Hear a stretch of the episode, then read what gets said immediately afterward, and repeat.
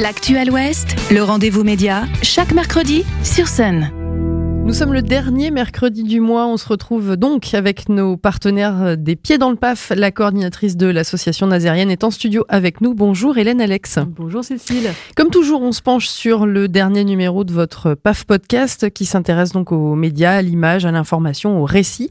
Euh, cette fois, c'est un échange avec euh, Noémie Levin, enregistré euh, fin avril au lycée expérimental de Saint-Nazaire. Hélène, qui est Noémie Levin? Alors Noémie Levin, elle est juriste à la Quadrature du Net, qui est une association de défense des libertés numériques. Euh, donc c'est une association que nous on aime beaucoup au pied dans le paf parce qu'on partage les mêmes valeurs, euh, notamment autour de la collecte des données personnelles, de la protection de, nos libertés, etc. Et en fait, euh, la Quadrature du Net a récemment lancé une campagne contre la technopolis, qui est euh, bah, tous les déploiements qui vont avoir lieu dans l'espace public pour contrôler euh, nos images, nos libertés, à savoir la vidéosurveillance et notamment la vidéosurveillance algorithmique, celle qui peut détecter les comportements suspects, euh, qui s'oriente vers la reconnaissance faciale, etc. Donc la quadrature du net, qui était vraiment beaucoup plus spécialisée sur bah, la lutte contre les GAFAM, etc., s'est orientée il y a quelque temps vers euh, voilà cette surveillance qui est beaucoup plus dans nos rues que dans nos poches avec nos smartphones, euh, qu'est la, la vidéosurveillance. Et c'est à ce titre qu'on l'a invité avec d'autres acteurs associatifs de, de Saint-Nazaire à venir donner une conférence fin avril au lycée expérimental de Saint-Nazaire. Euh, on va évoquer justement, enfin on va écouter plutôt un, extrait euh, du PAF podcast hein, où justement Noémie Levin explique euh, le basculement euh, qui s'est opéré, dont tu parlais à l'instant, dans les activités de l'association La Quadrature du Net. Avec la loi renseignement, on s'intéressait à ce que faisait l'État. Et en fait, après le contexte, voilà, à la deuxième partie des années 2010, on a vu cette émergence de reconnaissance faciale qui arrivait, qu'on imaginait dans un futur dystopique, on la voyait arriver à grands pas. Et en fait, euh, on a commencé, Technopolis, c'était juste une petite campagne. En fait, il y avait tellement de choses à faire que c'est vraiment devenu aujourd'hui le, le, gros de la quadrature. Alors effectivement, euh, elle explique hein, dans l'échange qu'ils n'ont pas laissé tomber pour autant euh, les notions de, de, liberté publique face euh, aux GAFAM, mais que euh, bah, ils sont aussi obligés de prioriser euh, leur, leur mission et que là, ils sont donc vraiment sur ces questions-là. Quand on parle vidéosurveillance algorithmique, reconnaissance faciale, on pense fichage.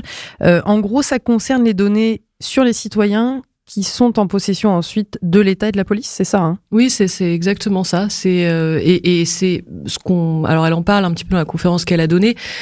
C'est cette orientation aussi vers les smart cities et le fait de pouvoir, euh, euh, voilà. Enfin, tout le problème des algorithmes, en fait, qu'on voit également auprès des GAFAM, etc., c'est le côté prédictif. C'est-à-dire que euh, la collecte des données personnelles, elle permet de prévoir nos comportements, ce qu'on va acheter, ce qu'on va aimer écouter comme musique après euh, la musique qu'on a commencé à écouter. Ça, on a envie de dire que ça, à la limite, c'est pas très très grave. Je, je dis entre guillemets, hein, bien sûr. Euh, par contre, quand on arrive effectivement à des, des surveillances algorithmiques qui envisagent que peut-être les trois personnes attroupées euh, ou rassembler sur une place peuvent ensuite commettre. Euh, voilà, c'est l'idée hein, de cette surveillance-là. Bien sûr, et ça permet aussi, voilà, on parlait de fichage, mais de surveiller aussi les manifestants, donc de pouvoir aussi prévoir euh, qui va être violent, qui ne va pas l'être, etc. Et au nom de la protection euh, des biens et des personnes, d'empêcher, enfin, d'empêcher certains rassemblements, d'empêcher certaines personnes de manifester, etc. Le, le problème, c'est le principe de précaution entre guillemets, c'est-à-dire c'est un peu, et c'est pour ça qu'elle parle de dystopie c'est-à-dire, euh, je sais pas, Minority Report ou d'autres euh, d'autres mm. livres euh, ont pu documenter ça. Si on essaye à tout prix d'empêcher chaque crime d'arriver, combien de libertés on va on va entraver en fait? Et ça résonne étonnamment quand même en ce moment, c'est sur ces histoires de, de rassemblements et de manifestations.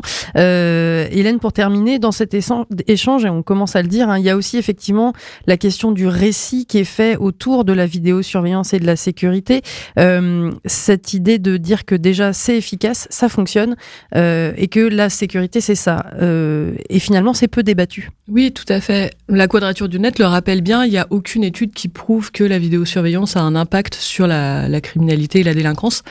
Euh, donc, ça reste un mythe, ça reste quelque chose qui est fait pour rassurer, euh, mais qui n'a pas d'impact réel en fait. Euh, Il peut y avoir un impact, après, mais bah en tous les cas, oui, hmm. oui, peut-être, mais en tous les cas, voilà, le, la vidéosurveillance, ça reste quelque chose qui est censé rassurer les gens, sur lesquels on n'a pas de débat, et qui euh, s'inspire beaucoup en fait de, de nombreux mythes urbains et notamment des mythes médiatiques que nous on connaît bien au pied dans le paf, qui sont bah, tous les récits sur l'insécurité, euh, c'est-à-dire cette espèce de fantasme que dans nos rues on serait constamment en insécurité, que nous les femmes on serait plus en insécurité dans la rue que chez nous ou au travail, alors que c'est là que se passe la majorité des agressions sexuelles, etc., etc. C'est-à-dire que c'est, il n'y a pas de base statistique à ça, c'est avant tout une base imaginaire. Et, euh, et c'est ça qui est intéressant, c'est que ça reste vraiment quelque chose de, de l'ordre de la psychologie collective, euh, de croire que la vidéosurveillance va nous aider à résoudre le, les, les, problèmes de, de, délinquance, de criminalité, etc. Ça soulève euh, de sacrées questions. En tout cas, on vous recommande chaudement l'écoute de ce PAF podcast qui est dispo donc sur le site des Pieds dans le PAF,